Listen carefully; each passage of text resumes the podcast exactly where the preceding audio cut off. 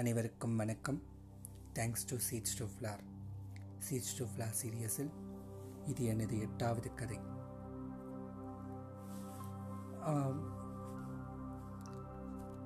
சாமுராய்கள் கேள்விப்பட்டிருப்போம் இல்லையா?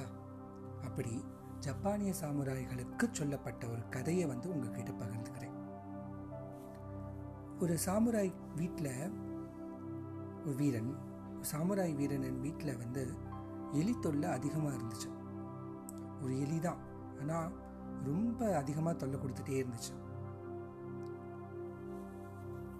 உணவுப் பொருட்களை திருடி சாப்பிட்றதுன்னு என்ன எலி பண்ணுமோ அதை இது வந்து தைரியமாக பண்ணிகிட்டே இருந்துச்சு.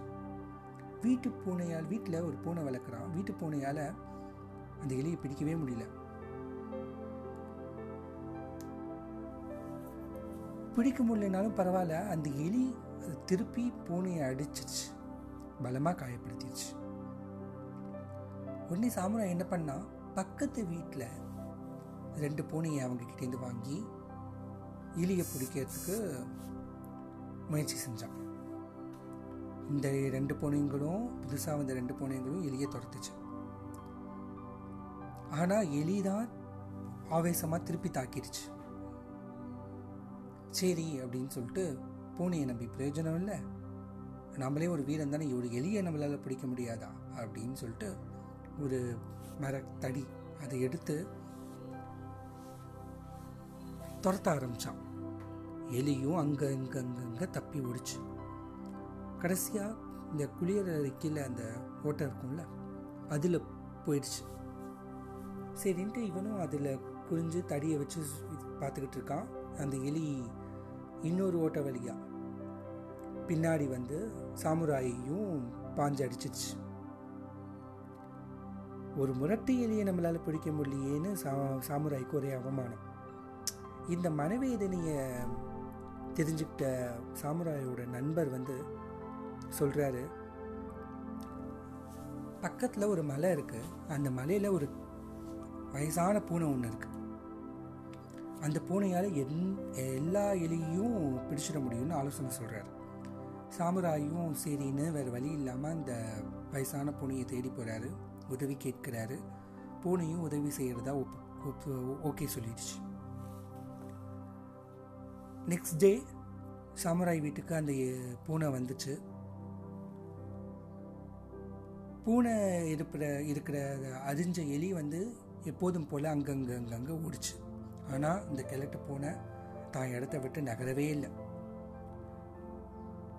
என்னடா நகரவே இல்லை அப்படின்னு சொல்லிட்டு எலியும் அங்கங்கே தைரியமாக ஓடிச்சு ஃப்ரிட்ஜில் இருக்கிறதெல்லாம் திருடி திருடி சாப்பிட்டுச்சு. நீங்கள் கேட்கலாம் சாமராய காலத்து கதையில் எப்படா ஃப்ரிட்ஜுன்னு நம்ம மாடனுக்காக மாற்றுவோமே எல்லாம் திருடி சாப்பிட ஆரம்பிச்சிச்சு. இப்படி அன்றைக்கி நாள் ஃபுல்லாக அந்த பூனை தன்னோட இடத்த விட்டு நகரவே இல்லை. எலியோ அங்கே இங்கேயும் அலைஞ்சிட்டு நல்லா ஃப்ரீயாக சுற்றிட்டு இருந்துச்சு. மறுநாள் இவனுக்கு சாமுராய்க்கு வந்து ரொம்ப கோபம் எரிச்சல்.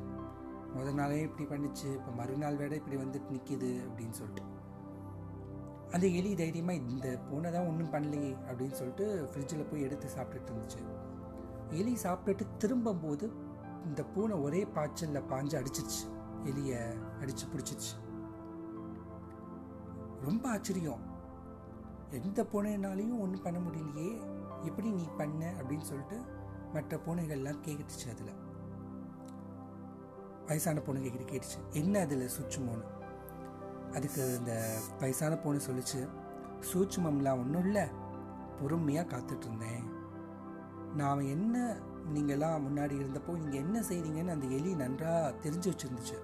அதனால தன்னை தற்காத்து கொள்ள அது பழகி இருந்துச்சு. நான் நிதானமாக பொறுமையாக காத்துக்கிட்ட போது நான் செயலற்று போய் போய் வயசாகி போய் நிற்கிறேன்னு அது நினச்சிக்கிச்சு. ஆயுதத்தை விட பல மடங்கு வலிமையானது ஆயுதம் எது அப்படின்னா நிதானம் தான் எதிரி நாம் செய்ய போவதை அறிஞ்சுக்கிட்டான்னா அது நமக்கு பலவீனம். வலிமையாக இருக்கிறவன் எப்போதும் தனது சரியான சந்தர்ப்பத்துக்காக காத்துட்ருப்பான் நான் காத்துட்டு இருந்தேன் அப்படின்னு அந்த கேரக்டர் பூனை சொல்லிச்சான். அப்போது மற்ற இன்னொரு பூனை கேட்டுச்சான் நான் பாஞ்சு தாக்குவதுக்கு பல ஆண்டுகள் பயிற்சி எடுத்தேன். என் நகங்கள் அவ்வளோ கூர்மையாக இருக்கும். ஆனால் என்னால் அந்த எலியை முரட்டு எலியை பிடிக்கவே முடியல அப்படின்னு சொல்லிச்சான். அதுக்கு கலெக்டர் பொண்ணு சொல்லிச்சான் உன் பலத்தை போலவே எலியும் தன்னை க தற்காத்துக்குள்ள பழகியிருக்கு. முக்கியமாக உனக்கு நான் பூ ஒரு பூனைன்னு அகம்பாவம் இருந்திருக்கும். ஒரு எலி திரும்ப தாக்கும்போது நீ பயந்திருப்ப. ஒரு செகண்ட் அதிர்ச்சியாக இருப்ப அதனால தான் உன்னால் எலியை காயப்படுத்தவே முடியல. ஆவேசமாக கூச்சல் போடுறவங்க கோபம் கொள்றவங்க அவசரக்காரங்க எப்போதும் தங்களோட பலவீனத்தை உலகத்துக்கு வெளிச்சம் போட்டு காட்டிக்கிட்டே இருக்காங்க. பலவான் தனது பேச்சிலும் செயலிலும் அமைதியாகவே இருப்பான். உலகம் அவனை சிரிக்கும் பார்த்து சிரிக்கும். ஆனால் தகுந்த நேரத்தில் அவன் தன் திறமையை நிரூபித்து வெற்றியடைவான் இப்படின்னு சொல்லிச்சான் இந்த கிழட்டு எலி. கிழட்டு பூனை. சாமுராய்களுக்கு மட்டும் இல்லை இது நம்மளோட நம்மளை மாதிரி இருக்கிற சாமுராய்களுக்கும் இந்த கதை பொருந்தும்னு நினைக்கிறேன்.